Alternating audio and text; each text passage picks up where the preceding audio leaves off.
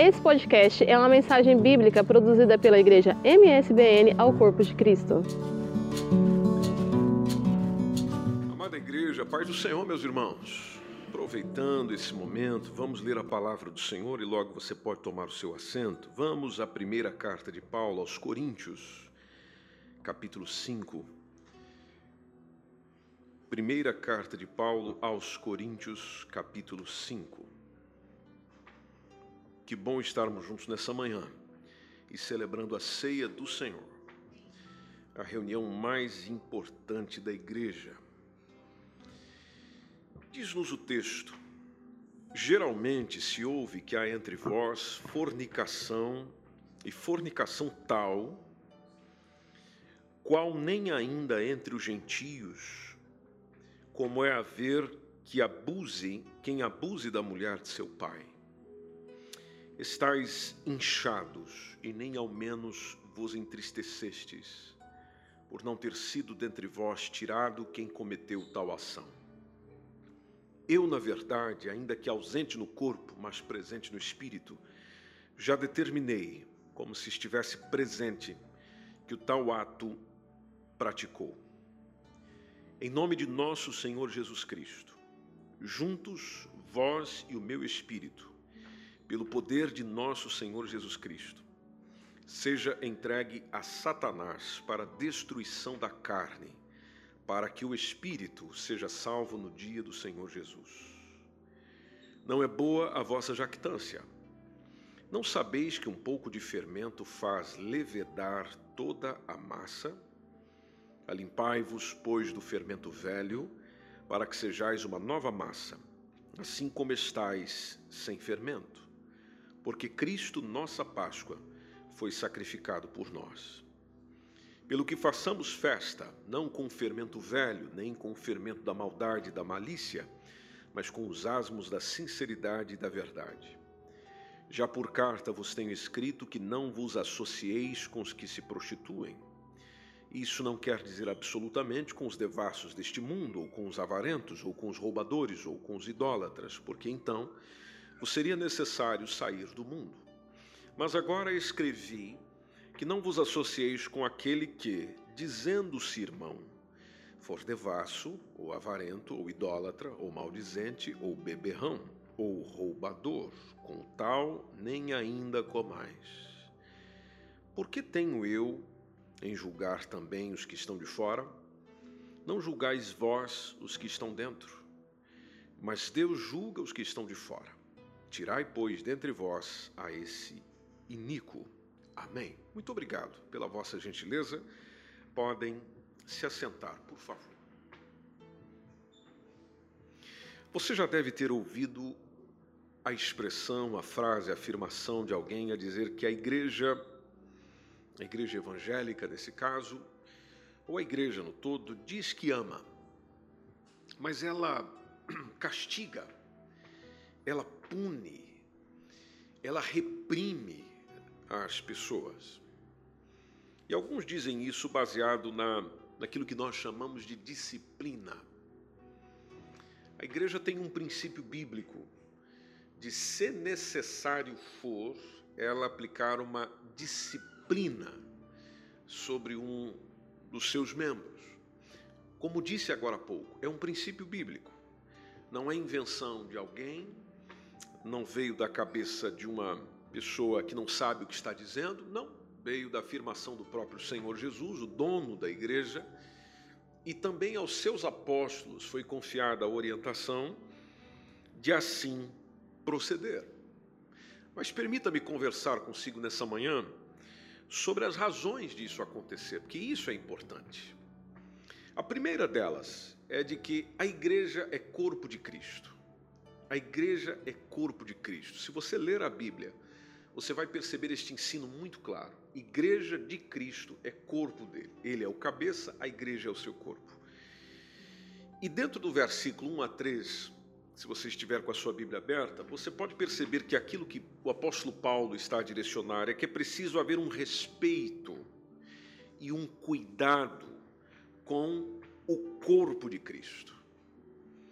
E às vezes, para acontecer o respeito e o cuidado, é necessário uma repreensão.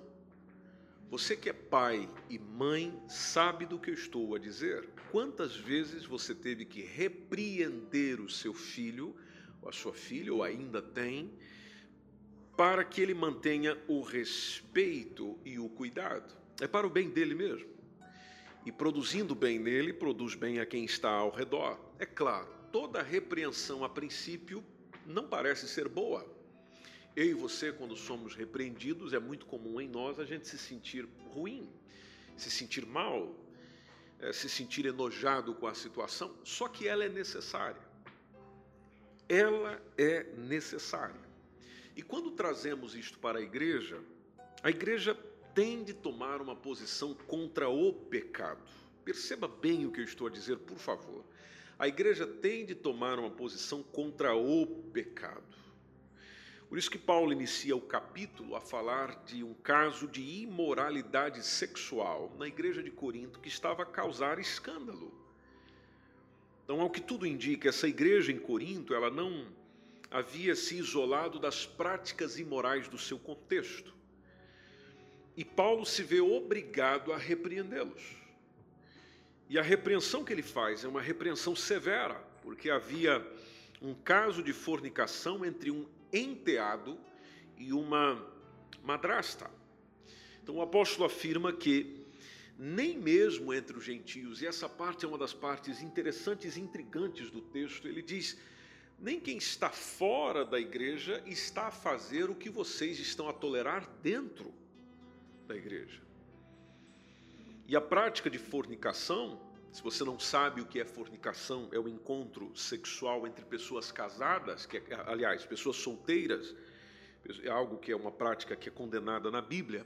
E a prática da fornicação com a, com a madrasta era condenada, não só biblicamente falando, mas também no próprio contexto romano. Se você vai para os textos do Antigo Testamento, você encontra condenação. Por exemplo, Levítico 18 e 8. Levítico 18 e 8 nos diz: Não descobrirás a nudez da mulher de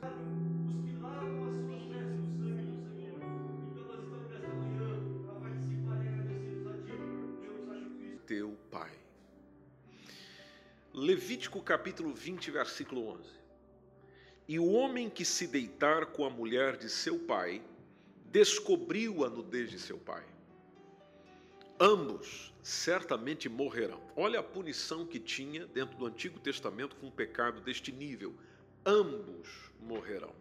E aqui tem uma linguagem a dizer, e o seu sangue, Levítico capítulo 20, versículo 11, e o seu sangue é sobre eles. Deuteronômio capítulo 22, versículo 30.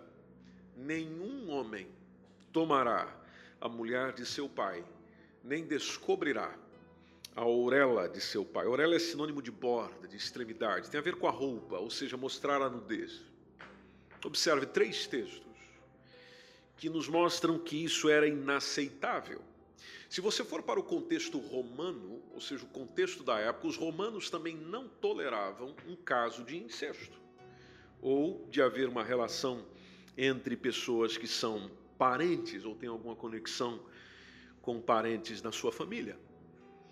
Então, Paulo toma tudo isso e diz: há algo errado aí. Diante desse quadro, voltando para a palavra de Deus, vocês sabem muito bem que a palavra de Deus traz um importante instrumento restaurador para a igreja. E aqui é onde entra a disciplina eclesiástica. A disciplina eclesiástica. Disciplina eclesiástica, por que, eu estou usando esse nome? A disciplina na igreja. Não é a disciplina da igreja, é a disciplina na igreja. Antes da disciplina, antes de um pastor, por exemplo, chegar para uma pessoa e dizer: Nós estamos te desligando da comunhão de membros da igreja, essa é uma decisão final. Antes disso, já houve aconselhamento, antes disso, já houve orientação pastoral. E se ela não der certo, é que se caminha para uma disciplina, ou uma suspensão, ou até, depender do caso, uma exclusão da pessoa da própria igreja. Mas isso é para quem persiste no erro. Isso é aplicado para quem persiste no erro, não como vingança, de forma alguma. mas é uma possibilidade de tratamento. Tratamento de quê? De um mal. E que afeta a igreja. Às vezes nós imaginamos que os pecados que nós cometemos não afetam a coletividade. Ou em alguns pecados, sim. Alguns pecados que são feitos, eles afetam a coletividade. Veja, algo que você fizer na rua e alguém identificar, por exemplo, ó, essa pessoa participa daquela igreja ali. Bom, todos que são daquela igreja ali, a reputação daqueles daquela igreja serão afetados por um comportamento seu. Então veja que existem pecados seus que afetam a coletividade. Mas por que a disciplina? Bom, volto a dizer o que disse agora há pouco, por respeito ao corpo de Cristo que é a igreja. A disciplina, naturalmente, como você pode perceber comigo no versículo 4, não feche a sua Bíblia, que nós estamos caminhando, e é importante que você acompanhe comigo. É uma decisão também que deve ser tomada em conjunto. Nenhum líder, meus irmãos, gosta de fazer isso. Nenhum líder. Mas a pensar no impacto de tal pecado sobre a igreja, a pensar no impacto de tal pecado sobre a sociedade, a decisão pode ser necessária. E Jesus nos orientou de como essa decisão deve ser tomada. Eu, eu, faço questão de que você guarde isso no teu coração. Jesus orientou. Onde que ele orientou? Mateus 18. Se você olhar comigo na sua Bíblia, no Evangelho segundo Mateus, capítulo 18, entre versículo 15 e 17, isto são palavras do nosso Senhor. Ele diz: Ora, se teu irmão pecar contra ti, vai e repreende-o. Bom, repreensão nos lembra uma chamada de atenção. Vai e repreende-o entre quem? Entre ti e ele só, ou seja, faz uma reunião particular. Se te ouvir, então disse o Senhor: ganhaste teu irmão, é assunto resolvido. O ouvir aqui tem a ver com aceitou. Aceitação nos lembra de que houve mudança. Versículo 16: Se não te ouvir, ou seja, não entendeu a primeira conversa, então agora chama outros, leva ainda contigo um ou dois para que pela boca de duas ou três testemunhas toda a palavra seja confirmada. Não ouviu, nem indo eu falar com ele, nem indo eu e mais alguém falar com ele. Bom, aí o próprio Jesus diz: se não as escutar, então agora dize a quem? A igreja, ou seja, leve para o coletivo, leve para a comunidade de fé, leve agora a público porque já foi tentado todo o possível no particular, não deu certo. Então agora nós vamos a público. E publicamente, se não escutar ainda a igreja, ou seja, mesmo a igreja a saber, o público a saber, e naturalmente a querer orientar e tratar a, a situação dessa pessoa, então o próprio Jesus diz: considere-o como um gentil e um publicano. Dentro do contexto do que Jesus diz, dentro do contexto do que Jesus diz, o gentil e o publicano é aquele que tem que estar fora mesmo. Ou seja, ele não faz parte. Em outras palavras, Jesus está dizer: não tenham medo de colocar fora do vosso meio. Se é que, se é que todas as tentativas foram feitas para curá-lo, para orientá-lo, para conduzi-lo, mas ele ou ela não quis saber. Bom, então, aplica-se a disciplina aplica-se à exclusão, segundo a própria palavra de Jesus. Então você pode ver que disciplina é um imperativo bíblico. Agora existe uma compreensão que o apóstolo Paulo nos traz, voltando lá em 1 Coríntios capítulo 5, versículo 5, é que ela é um tratamento, a disciplina é tratamento. Como disse agora há pouco, não é revanche. Ela é um tratamento para uma cura espiritual. É um tempo de retirada para que essa pessoa faça o quê? Para que essa pessoa reflita e não imerse, ou seja, não, não venha trazer uma imersão para si mesmo no pecado. Ela já está nessa condição por causa do pecado. E a disciplina é, o, é, é a intenção de, de que ela mesma reflita sobre isso para retirá-la de lá, porque ela é a única que tem o poder de decidir sair do pecado dela. E ela é aplicada, como você percebeu comigo nas referências, tanto do apóstolo Paulo quanto de Jesus, ela é aplicada em casos de reincidência. Ou seja, quando a pessoa mostra a intenção de permanecer naquele pecado. Ela em nenhum tempo chega e diz: Eu estou deixando, eu estou abandonando. Não, ela continua a insistir naquele pecado. Então, na disciplina de alguém, o propósito é o que, igreja? O propósito é curar, o propósito é ajudar, o propósito é restaurar o pecador que cometeu um pecado escandaloso, que no contexto do qual Paulo está a dizer, era um pecado, como você leu comigo, de prostituição. E atenção, o apóstolo Paulo diz tudo o que diz, a palavra de Deus diz tudo o que diz, porque este indivíduo se dizia irmão na fé, que é outra característica que a gente precisa destacar. Esta pessoa se dizia irmão na fé. E aí onde vem aquela parte do texto que a gente leu? E podemos voltar lá, 1 Coríntios 5, entre o versículo 9 a 11, quando ele diz: Já por carta vos tenho escrito que não vos associeis com os que se prostituem. Já vos disse isso. Agora, ele também esclarece. Não quer dizer que vocês não vão reunir com aqueles que são deste mundo. E aí vem algumas expressões: os devassos, os avarentos, os roubadores, os idólatras. Porque se assim fosse, vocês teriam que sair daqui. O versículo 11 ele deixa mais preciso. Eu os escrevo que vocês não se associem com aquele que se diz irmão.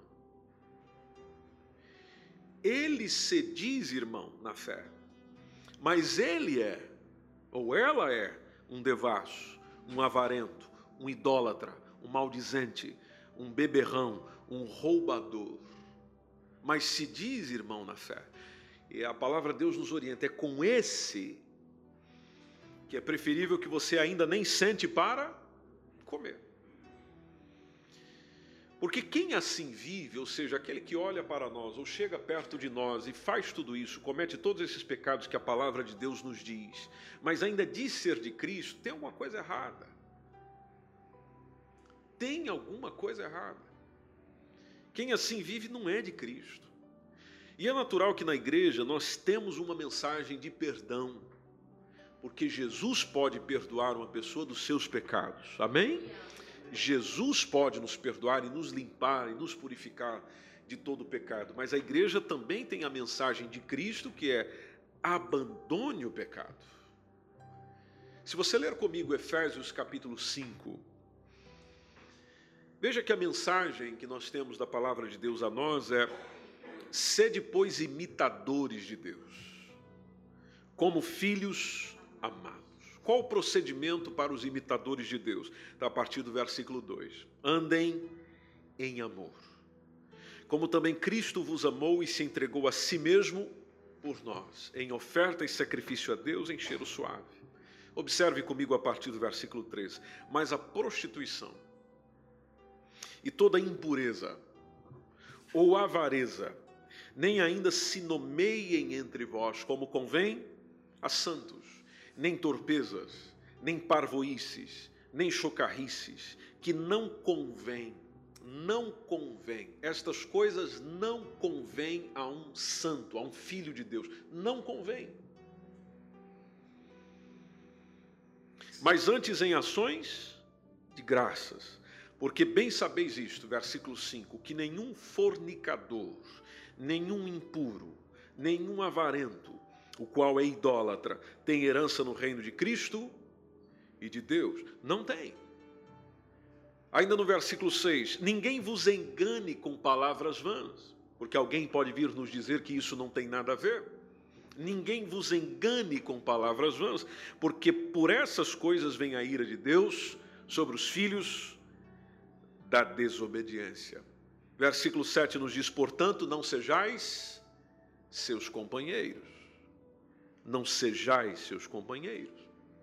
Por quê? Versículo 8: Porque noutro tempo erais trevas, mas agora sois luz no Senhor. Então andai como filhos da luz.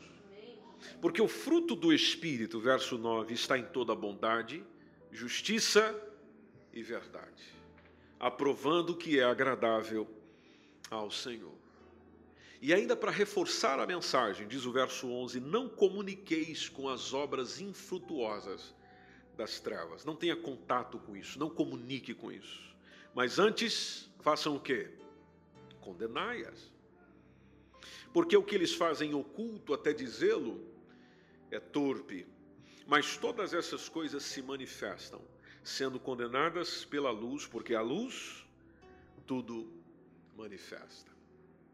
Por isso, aquela expressão do versículo 5, volte comigo em 1 Coríntios 5 e 5, que diz: Seja entregue a Satanás para a destruição da carne, para que o espírito seja salvo no dia do Senhor. Olha, esta expressão, meus irmãos, seja entregue a Satanás, ela tem causado muitas dúvidas em alguns leitores da Bíblia. Mas observe que o apóstolo Paulo está a deixar claro que a disciplina que estava a ser aplicada era para a destruição da carne. Da carne. Quando fala de carne, lembra dessas intenções, desses desejos pecaminosos, dessas vivências pecaminosas. Então, se o faltoso mudasse o rumo e alterasse o comportamento, o espírito seria salvo, porque você também precisa considerar a segunda parte do texto. Veja, para que o espírito seja salvo no dia do Senhor Jesus. Então, se aquela pessoa alterasse o comportamento, deixasse desse pecado, então naturalmente ela seria salva. A intenção do apóstolo não é descartar o pecador. Você pode repetir isso comigo? Nós não queremos descartar o pecador. Nós queremos é salvar a sua alma. Ou seja, nós como igreja, nós demonstramos o amor, mas nós também tomamos decisão contra o pecado. Nós estamos para receber as pessoas com o amor de Cristo e recebemos. Nunca fecharemos a nossa porta para ninguém. Agora, a porta para o pecado, essa nós queremos fechar todo dia. Todo dia. A igreja não me acolhe porque eles não concordam com o que eu faço. Bom, se o que você faz é pecado,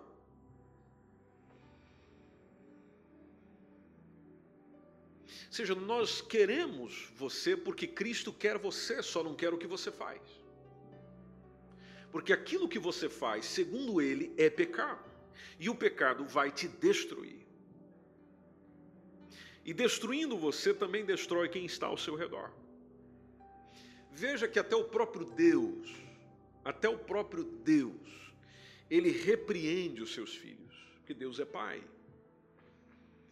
Então, Deus, quando julga necessário, ele repreende os seus filhos.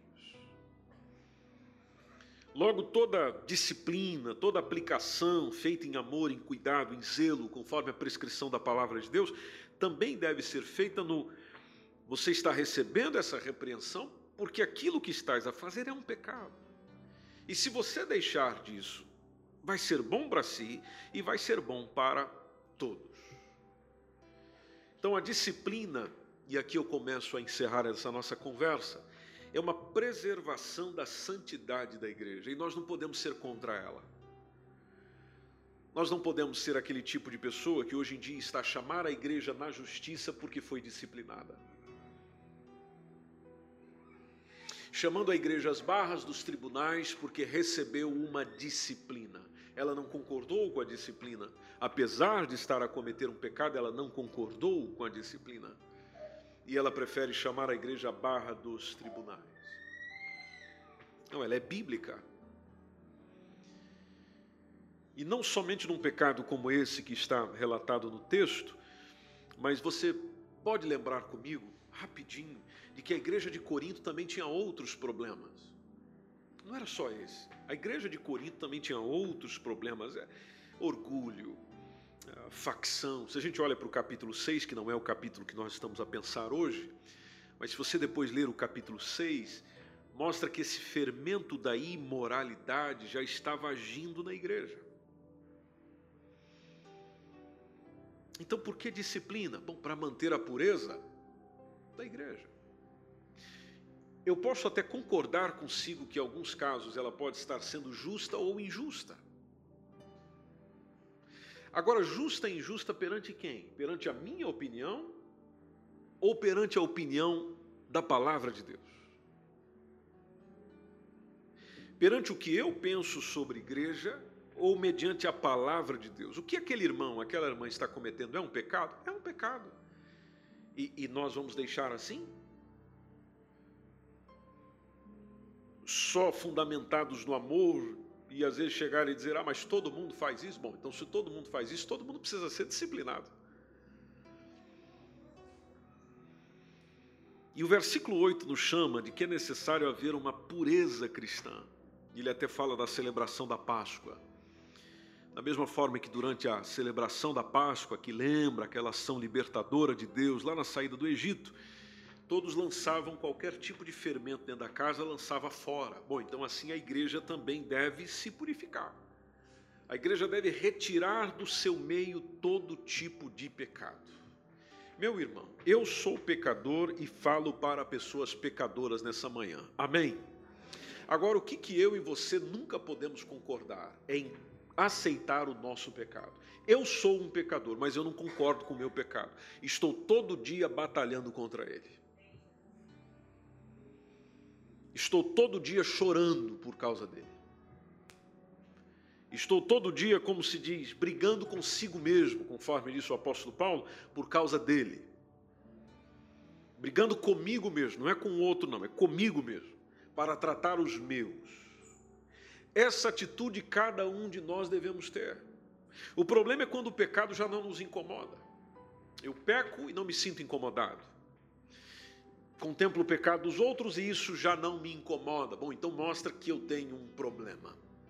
Eu preciso me encontrar com Jesus. Eu preciso me encontrar com o Salvador. Então eu encerro, igreja. Para nós sermos uma igreja impactante, uma igreja transformadora. Nós precisamos, sim senhor, sim senhora, apresentar um comportamento puro. Começa pelo teu coração. Eu não falo do teu comportamento, porque o teu comportamento só revela o que está dentro. Começa pelo teu coração, pureza no teu coração, na tua alma. Porque se ela estiver aí dentro, isso vai refletir na tua boca, naquilo que você fala, vai refletir no que você faz, vai refletir no profissional que você é, no pai que você é, na mãe que você é, na pessoa que você é. Mas isso precisa vir de dentro. Comportamento puro, digno, contrário a esse comportamento imoral da nossa sociedade atual um comportamento que seja capaz de atrair as pessoas de boa vontade para o Evangelho de Cristo. Porque mostra que o Evangelho naturalmente está produzindo alguma coisa benéfica em nós. Deixe-me perguntar algo antes de orarmos. Você, como igreja do Senhor, eu te pergunto, você, como membro do corpo de Cristo, você deseja ter uma vida impactante? Você deseja ter uma, uma vida transformadora? Eu, eu não estou a perguntar se só uma vida transformada, eu estou a dizer uma vida transformadora, ou seja, quem encontra consigo sai impactado de alguma forma. Da mesma forma que acontecia com Jesus. Você pode ver que Jesus recebeu do lado dele todo tipo de gente. Mas todo tipo de gente saiu diferente quando encontrou com Jesus. Ou saiu melhor, ou saiu pior. Não porque Jesus era ruim, é porque o que aquela pessoa tinha ficou mais evidente quando ela encontrou com Jesus. Por isso que o ambiente da igreja incomoda. Eu falei que ia encerrar e estou me estendendo, né? Por isso que o ambiente da igreja incomoda muita gente. Lembrei de uma canção. Porque dentro da igreja as verdades se revelam. Tem gente que não tolera dentro da igreja o que tolera no local de trabalho. local de trabalho ele tem mentira todo dia. Lá ele tolera, aqui não. No local de trabalho, na vida, na família, ele tem inveja todo dia acontecendo lá. Lá ele aguenta, aqui não. Lá chega alguém e diz um monte de coisa para a vida dele, para a vida dela, chamando atenção, dizendo um monte de coisa. E às vezes dizendo as piores coisas possíveis. Lá eu engulo e não peço a conta. Aqui eu peço para sair da igreja. Ou seja, então aqui é que eu me revelo. Porque lá eu já entrei no movimento. Talvez por uma necessidade. A gente chega e diz: Eu não posso pedir a conta porque eu preciso do trabalho. Sim, mas da igreja você não precisa? Lá eu preciso porque é a única opção que eu tenho. Ok. Mas a igreja de Cristo não é uma opção para você? Eu não estou a falar de denominações. Eu estou a falar da igreja de Cristo também não é uma necessidade para a sua vida? Fazer parte, estar com a comunhão de quem tem a mesma fé não é uma necessidade para a sua vida? E você pode perceber que pela ação de muitos a resposta é não, não é. Bom, e por que, que não é? Porque ela já decidiu não ser parte disso. Porque as ações falam bem mais alto do que as nossas palavras. Então, se você está na igreja, lembre-se de que somos representantes do reino de Deus aqui na terra. E por sermos representantes, precisamos ter um comportamento puro, digno, digno de filho de Deus, filha de Deus, ter a cara do Pai. E contrário totalmente a um comportamento imoral da nossa sociedade. Ame as pessoas, ame as pessoas, ame o pecador. A única coisa que a palavra de Deus nos chama é odeie o pecado. Do pecado você tem aversão, do pecado você sente, mas o pecador você ama, a pessoa você ama, a pessoa você faz tudo por ela. Agora, o que ela faz, o pecado que ela comete, ou o que eu cometo, essa é a nossa briga todo dia. Daqui a pouco nós vamos encerrar o culto.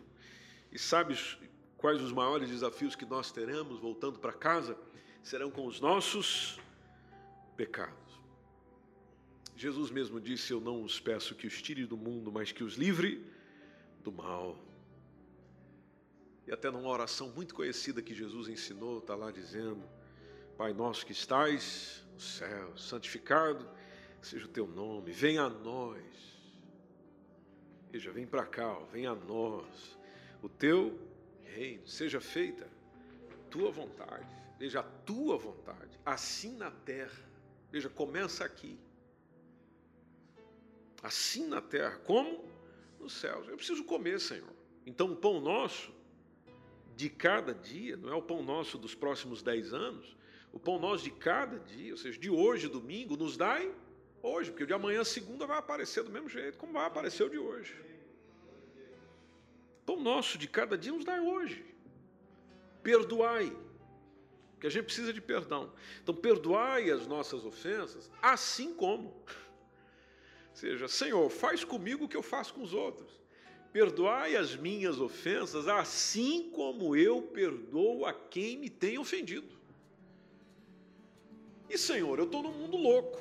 Não me deixe cair tentação, porque eu tenho tentação o tempo inteiro. Não me deixe cair nelas. Livra-me do mal. Livrai-nos do mal. Porque teu é o reino, teu é o poder, e tu é a glória para todos sempre.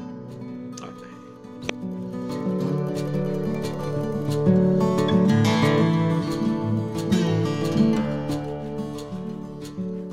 Esse foi mais um podcast, uma mensagem bíblica produzida pela igreja MSBN Oeiras. Siga-nos nas redes sociais, Facebook e Instagram. Subscreva o nosso podcast e também o canal no YouTube. Saiba mais em msbnportugal.com.